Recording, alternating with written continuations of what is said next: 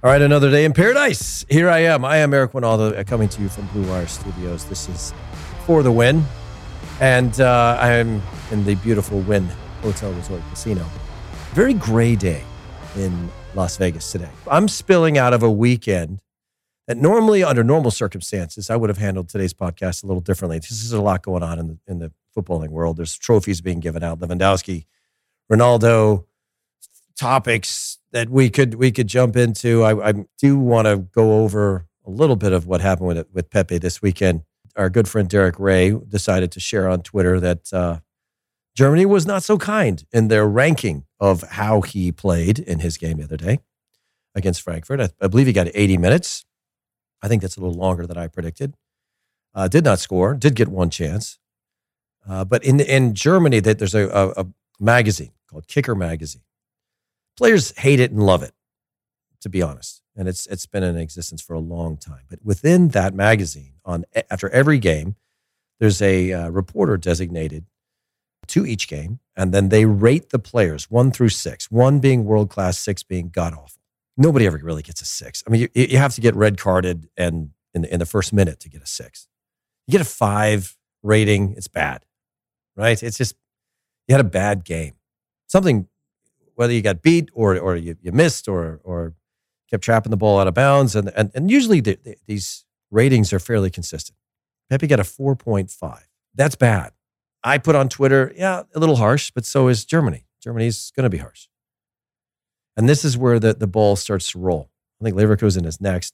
Frankfurt's no easy opponent. One to one was the final score. They are in a relegation fight. But this is when you read about your performance as a player as a young, impressionable kid.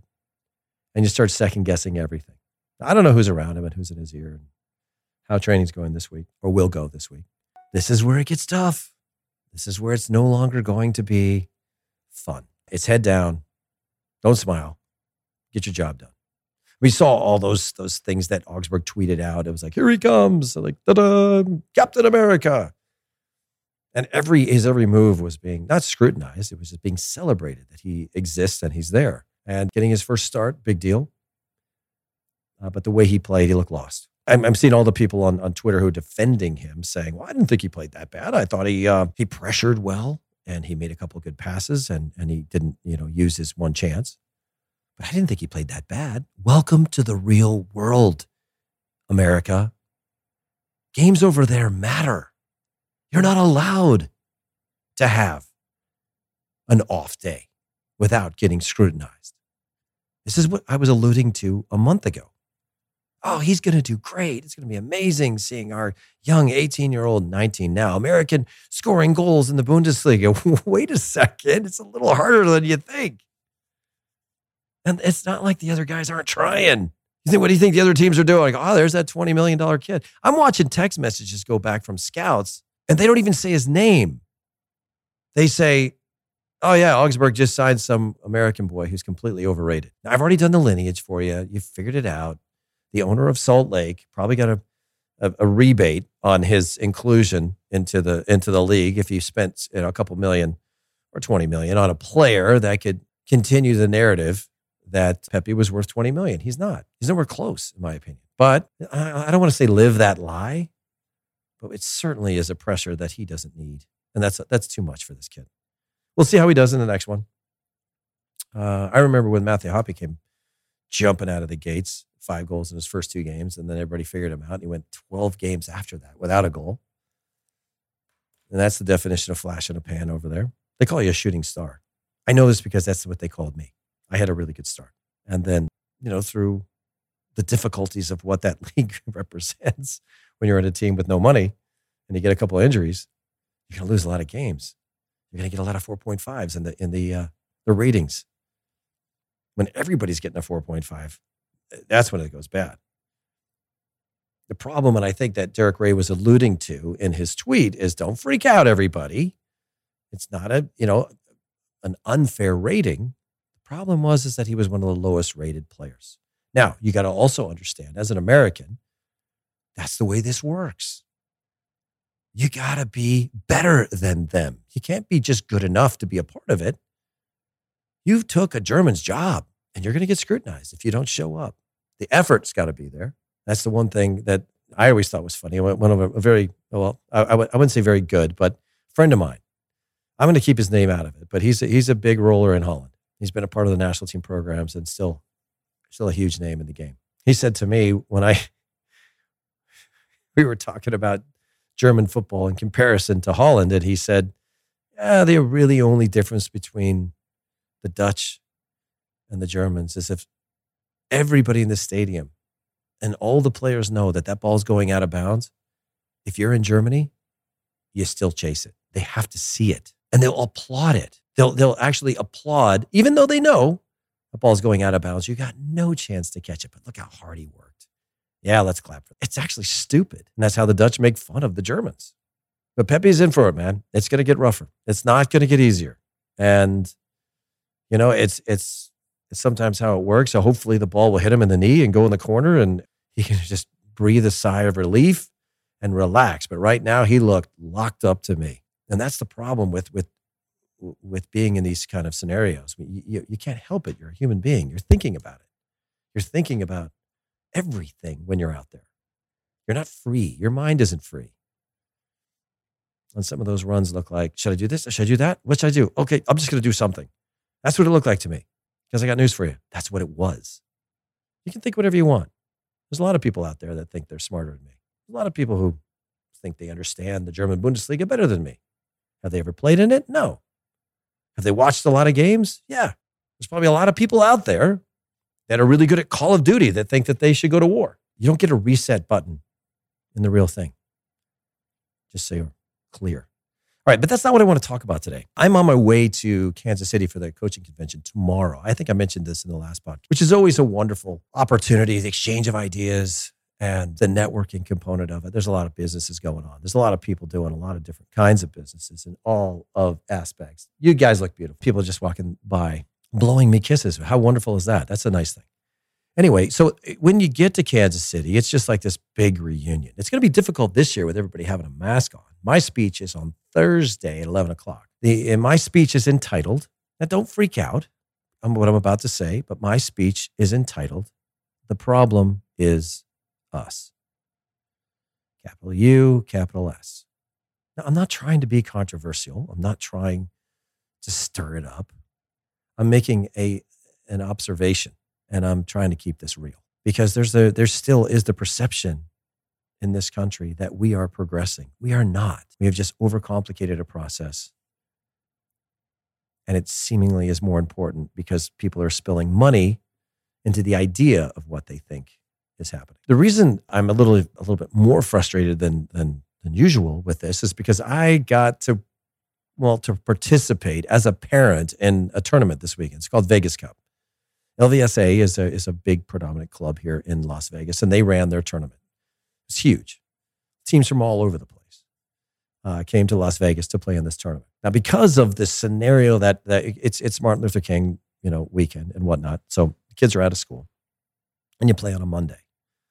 Now, on the, the Friday, Saturday, and Sunday part of this tournament, I really didn't get to see much because my wife and I are just trying to get the, you know, to manage the kids, get to the game on time, and make sure that we're prepared and ready and know what uniform we're wearing and all that stuff. Just typical parent stuff. So, what I witnessed this weekend was just absolute idiocy. We have, I think I argued in the last podcast that we have a coaching problem in this country.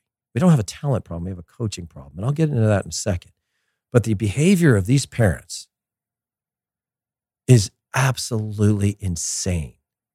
The things that they say, it's almost like they just go, they have these out of body experiences. And the, the shit that piles out of their mouth is embarrassing. I'm embarrassed for them. I videoed them. I couldn't help it. I was like, oh my God, what is going on over there? At one point, okay, so here's, here's, here's just a couple examples of what happened in this tournament. The team that my son's team was playing against didn't like two calls. Right? There's two things that happened in the game. The game wasn't. It wasn't. I've been. I've seen a ton of these games. This game wasn't out of control. The referee didn't lose control of the game, but there was one tackle, and then the ball spilled away, and then there was one more tackle on top of that. And the coach runs on the field and says, "That's it. We forfeit." This is like five minutes into the second half. The score is two to one. I actually believe that it was the constant badgering from his parents that forced him to make this horrible decision. So he just basically pulled the kids off the field and said, We quit until this refereeing gets better. What he didn't realize is he'd already forfeited the game. So five minutes later, when he changed his mind and said, All right, okay, okay, let's continue the game, the rules clearly state the game's over and you lost. And then these parents just lost a gasket over there. And they're yelling at the other parents.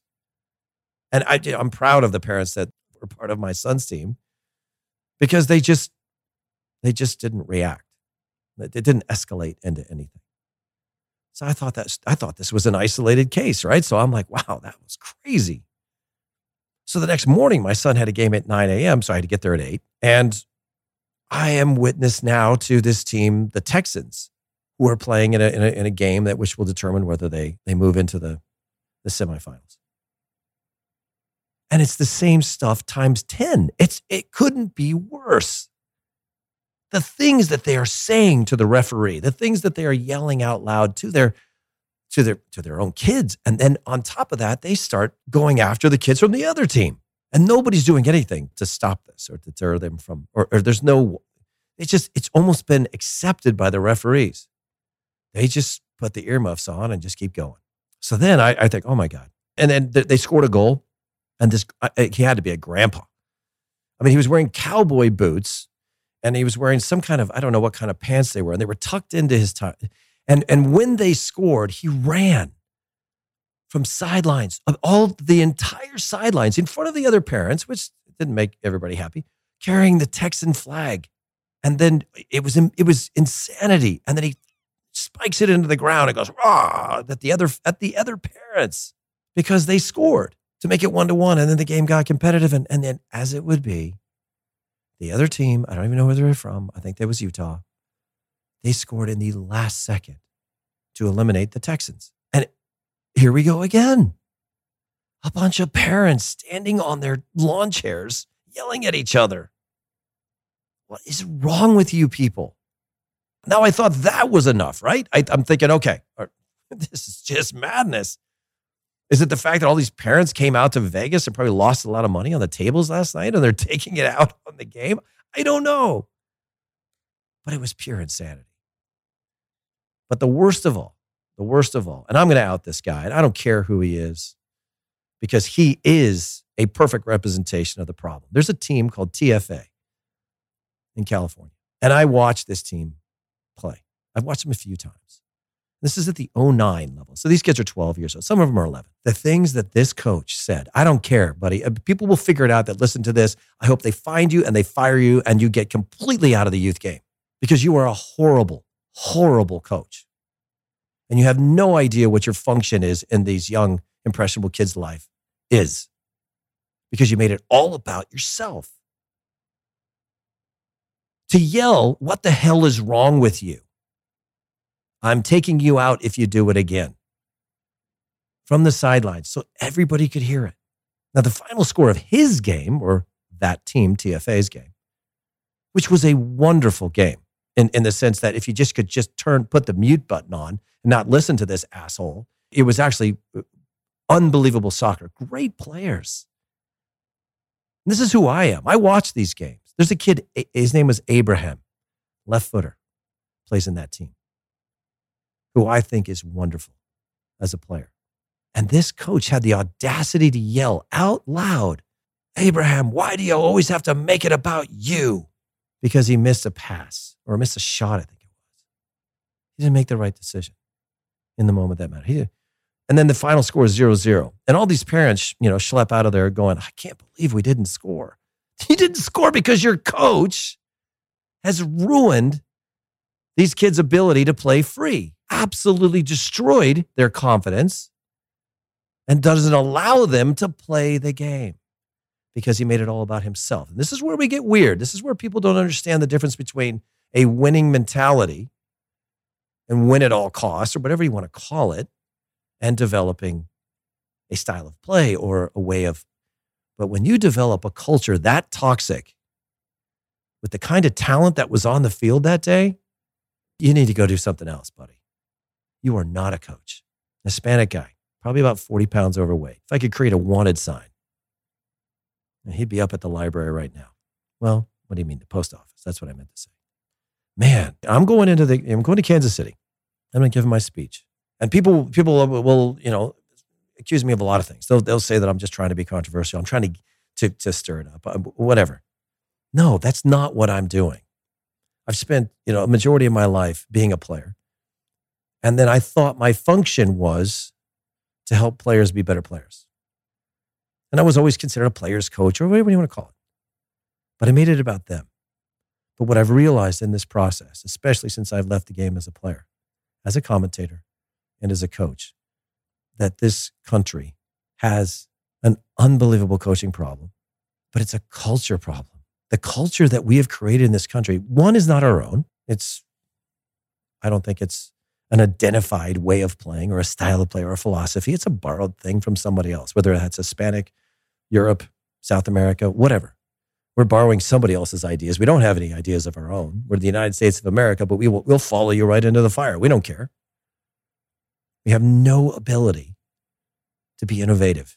We just allow this to happen. I mean, God, this is, you know, if, if it's a statement of soccer is the sport of the future and always will be, has never been more true than today because we are not America. We don't have an idea or a clue what we are. We're borrowed ideas. We go from the flavor of the month to the next best thing. It could be Spain, it could be France, it doesn't matter. I listened to a French guy from Seattle yell at his team from the sidelines in his French accent. It sounded like he was from Bordeaux, actually. You must take him on. This is soccer 101. As loud as he could, he said that. This is soccer 101. You must take him on. How is that? That, that is what I've realized that the majority of these coaches, because they are getting paid to do it, that's the elephant in the room. Every parent has an opinion because they paid to have one. No, you'll hear me. You'll hear me because I paid what uh, so far this year $3700 for you to coach my team. So you're going to hear me. So what, what these coaches, they're they're not talking to their players. They're just saying stuff out loud so that their parents can hear them. And all they are is just a different way of having an excuse for why they're losing the game or they're not good at what they do. But to, to, to watch a player, to watch their heads go down, that kid at TFA, Liam, right back. You're a good player. I don't care what that guy thinks. You did well. You were number 18. You didn't deserve to get yelled at like. And I watched you from a pretty clear vantage point, and I watched your game suffer. Not because if you weren't good enough to do it. And she says, every time you got the ball and you happened to be the right back, your coach got his joystick out and fed your mind full of instructions. And sometimes they were the complete two seconds later, it was the complete opposite of what he told you to do. Drop it, play it forward, don't keep it. What is that? Who are these people? Who gave them a license to do this? So when we complain about the United States Soccer Federation not facilitating enough people to take the programs that would give them the paperwork to allow them to coach these kids, I'm starting to believe that they're onto something. I saw some of the worst coaching I've ever seen this year, and it all happened in two days at Vegas Cup. And it was the culture that was coming in from Texas, Utah, Los Angeles, and Seattle. And these people pay a lot of money because they're believing that this is a healthy environment for their kid. And it was just a cesspool of idiocy. It's pretty horrible. Pretty horrible. Okay, sorry to bum everybody out. But so when I get passionate about coaching, when I get passionate about helping, I'm not trying to piss you off. There's people that will get pissed off because these people are salesmen. They, they're selling a program, they're selling a, a, something. And I'm trying to tell people don't do that. That's great. That's great. That's what you do in Spain. Don't bring it over here. Keep it in Spain. That's great, Italy. That's wonderful. You understand who you are. Don't sell it over here. We don't need to try and be you. We need to try to be us. The reason why I get passionate about this is because I do not believe that we will ever or can aspire to be a soccer nation until we know who we are and stop trying to be everybody else. I get it. United States, melting pot. Yeah, I get it. I, I understand. We have enough personalities coast to coast to to cover 40 European countries. There aren't actually 40, but uh, you know what I mean. But just like, you know, if, if you, the, the, the western point of Russia all the way to England, man, a bunch of languages and a bunch of different styles, but at least they're true to themselves. We continue to allow all of these ideas to infiltrate, and it really deters us from finding our own heart. It's in there somewhere, trying to be American. But uh, right now, it's an impossibility. So when I get all involved with these things, it's because I, I used to think that it was about the players. But I do think there's a way for me to change gears here. And I need to start helping coaches because until we have an army of coaches who are doing this appropriately, there's no right or wrong way, but appropriately, we will continue to sputter. We will continue to marry ourselves to mediocrity. And worst, the worst part is we can't even look in the mirror and recognize who we are. We can't tap into something that isn't ours. It's borrowed. It's fake. It certainly isn't real. So when you wonder why we fail, and we are failing, regardless of when you, when you hear my speech, if you go, you'll get a chance to see that when it will be streamed, you'll understand where I'm coming from. I ran for president of US soccer because I thought I could change it. This industry that, that exists only in America, and the amount of money that people are paying, not just for instruction, but for travel. When you start when you start investigating this stuff and you realize there's more travel companies out there than there are new clubs, you start to go, okay, there might be a problem here. But people are opportunistic. They understand people that run clubs. This is not a slag on LVSA, but I know the guy who runs it, and he's a great guy. His name is Jim Rasmussen. His son, just Justin, who had trained with me with Las Vegas Lights, went to Grand Canyon, was just drafted, I think 26th overall. And the amount of pride that Jim and Patty, that's his parents, have for that accomplishment is beautiful. All that work. It's almost like when, when we spend all this money to try and get into college, we end up spending more money in the process than college would have costed in the first place. But that's our definition of success. But Jim is smart. Not only does he have his own travel company and run a club, he also makes the shirts because there's multiple revenue streams within the framework of owning and having a club. You run a couple tournaments, and now you can afford through that money. And let's face it, I mean, everybody does it. I'm not, I'm not saying Jim does. I'm just saying everybody does it through the kickback of what, what comes through the people that stay in hotels because it's no longer pay to play, it's play to stay. That, that's, that's, that, that's the other one that may, maybe many of you don't even realize. And I, I know all the scouts, right? So I, I run into these guys. These guys are good. These guys are good. They, they, they go deep. They're looking at 08, 09 games. These are professional clubs from our region that come out to see what the 12 year olds look like. And they're on it. They have a really good idea who the players are. And then there's their frustration. The player, Abraham, that's over there at TFA, he's not the one that gets selected. I'd build a whole damn team around that kid. And then what happens is, is the kid that's 12, 13, 14, 15, they, whether they're being financed or helped or whatever it is, if, if a lot of kids can't afford it, but there's people that can. The industry gravitates to the people who can afford it. They're not a part of a club, they're a customer. They're a paid customer who's being monitored at all times, and their credit card is on file. They don't ask if you had a bad month or you got fired. They run the credit card. And sometimes it pops up uh, uh, credit card invalid. And these people don't hesitate. They call you immediately and say, oh, your credit card didn't work. Uh, did you have a new credit card or? And that's the excuse, right? Because if somebody literally has overdrawn their their credit card or they're they're not having a good, they don't have money, which comes spinning out of Christmas, they don't care. You're late on your $167 payment. We're gonna put a stop train on you. You I mean, wow. I talked to a director of a, of a uh, predominant club out here And it's just madness. It's madness. If anybody, so my kid ended up playing, let me figure this out one, two, three, four, five games in four days. And that last day, you know, we, we, I took my son home in between games, nine o'clock game, then a one o'clock game, because they played in the final and they won, which was great.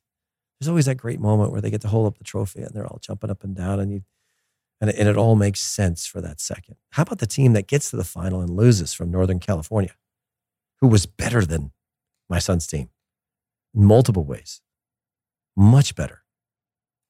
I mean, that number seven that plays for that team, I'll tell you, some kids hit puberty a little earlier. That kid's he's he's already there. Great player though, strong, quick, moves the ball. A couple of players were really good, but they were better, and they went to penalty kicks, and my son's team won. But in between games, nine to one, right? It's a, it's a quick turnaround. I mean, the, the game's over, and that's eleven o'clock. And now we've played, well, for the first four games, we've played at one venue. And now we've got to get home change uniforms. All the kids bring their uniforms with them because they never know what they're going to have to wear. But with the change, but I took my son home. We haven't been, you know, going into the pool or the jacuzzi, so the water's freezing. We did it the ice bath in between, and his knees are just all cut up. And we somehow, and he goes, I'll, I'll tell you what, Dad, I feel better. I think that worked. I was like, Yeah, that's you know, ice baths are good. They suck, but they work. But watching that last game and watching those kids just watching the wheels fall off, risking injury, and they're dropping like flies. The game goes 15 minutes and then another kid cramps up or another kid gets hurt. Or there's a bad tackle, or there's a coach that wants to stop the game because he doesn't think the, they think the refereeing is cooperating. I've said this before, man. Coaches lose games, players win them, referees ruin them. That's the rule. That's not a slag on refs. It's just you're always going to get blamed, no matter what. Game doesn't go, eh, you know, you're never going to get it right. You're never going to be please everybody. You're the only one that's in that category, so it sucks. And it's all for the love of money. This doesn't make LVSA the bad guy. Everybody's doing it. Everybody runs a tournament. And Vegas is in a great spot because people want to come here. They get to stay in a really nice hotel at a really low rate And in this time of year, the, the, the games cooperate. And it's it's because the weather is okay. It's, sometimes it gets cold at night, but people want to come here and they want to play in the tournament. We play in the tournament. It's great hotels. It's a great, it's a great, it's, you can look forward to it, right? The five games in four days. The goal, because it's a battle of attrition. These coaches are, are subbing like crazy. You got to have free subs. And then you have in some of these competitions, oh, it's an un, it's it's it's not a it's you have a competitive advantage and blah blah blah and all the all the stuff that the rules that they put it it's it's endangering our kids, but we but we do it anyway. Anyway, that sounds like a rant. The name of my speech or the title of my speech is "The Problem Is Us." You know, a couple years ago, five years ago, I my the name or the title of my speech was "Why Not Us." Same thing. Now I know why, and it's sad It breaks my heart to know that until we start to understand how to get things right, it's not going to get better. Now, I will commend, uh, this might surprise some people, but because of the way that the developmental academies worked with the United States Soccer Federation, and it was too big of a monster to handle, the fact that MLS has now stepped up and created that pathway, is it perfect? No, but it is a pathway. My team, or my son's team, is an MLS Next team. The pieces of that and the or the as far as the way that it's organized and some of the the requirements that they put in there for these teams is smart. It's smart. And this new uh, MLS Next Pro, which is an extension of MLS Next independent and connected teams to the academy, to the MLS Pro, Next Pro, and then to the real deal and there's still there's still a one more piece in there. You, you know, when you when you make an MLS squad, that doesn't mean you made the team. It means you're training with them, which, means if it doesn't work out, they'll bump you down. See it used to see it a lot with the USL, but those two are, are, are having their own war. The way that this is is laid out is impressive. and needs to be commended. It may or may not, but it right now it's it has it's giving all the indicators that this is a better pathway. It's a better way to go because it has a direction, it has an end. There's a light at the end of that tunnel. It's not just running through the woods with a flashlight. So I'm actually hoping, I'm living on hope here, that it works out for my kid because he's good. Had five goals and two assists throughout the tournament. They went into penalty kick shootout twice. He scored both of those. Great moments, man. It's great. It's it's great to see your son enjoy the game. What sucks is that, you know, he gets in the car and he's asleep before I get home. And then you, have to peel him off of the, the seat and watch a 12 year old limp to the house. And he looks 50. That's, that's what worries me. That's what worries me. The game shouldn't be that taxing. It should be a whole work week for the people that are administering the training. A game, and they put everything into that game. And then you learn from that game. Because what unfortunately happens is that in this country, our kids pace themselves through games and opponents. Parents out there, you know how this works. Dad, who are we playing today? Oh, we're playing so and so. Oh, they're not that good. Maybe I maybe I'll um, um, sit out and then come in as a sub. And because uh, who are we playing after them? Playing so and so. Oh, they're good. So you, you don't even you don't even apply yourself to the game in the middle. And, and these are habits and these are things that end up dictating your mentality and your ultimately, if it ever gets there, your professionalism when you finally get to a higher level. Because it's an understood behavior over there. You give it, you go, you're 100%. You're not 60% just because you got three more games to play. It's one game. Put it in. All right, speech is Thursday, 11 o'clock. It'll be in Kansas City. Uh, for those of you who I will be getting to catch up with, and with the pandemic has, has uh, taken its toll on a lot of us, be great to see some familiar faces. I'm actually pretty excited to. Uh, people wouldn't know this name, but he's probably one of the the bigger thinkers uh, in America in the American uh, sports landscape. Landscape in the soccer is uh, George Altirs, who, who runs Capelli I really, I'm starting to really like that stuff. They sent me a box of that stuff. I, I you know, it, it, I don't know. there's a lot of Capelli out there. Smart move too to to partner with the referees. All the referees are wearing Capelli. I think I actually saw a Capelli uh, emblem on a yellow card. Smart move. He's a good businessman. I hope I get to run into him. He also owns Duisburg in Germany.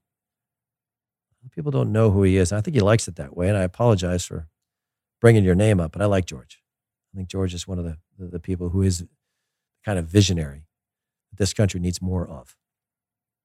Either way, I'm going to run into a bunch of people, and I can't wait to get there. Nine o'clock tomorrow is my flight. I'm going to be uh, doing my speech, a couple of dinners. I was hoping to uh, catch up with all my 1990 uh, teammates because that was our reunion. That got canceled, so we'll do that sometime in spring. But otherwise, uh, if you get to see me out there, make sure you say hello if you see me and you recognize me, I'll be wearing a mask just as you will be. But if I don't recognize you, don't be uh, don't be offended. Sometimes people with masks are unrecognizable. It's just part of the deal right now. Either way, looking forward to seeing everybody out there. Um, that's it for today. Be good human beings out there. Love each other. Take care of each other, and we'll hear you next time.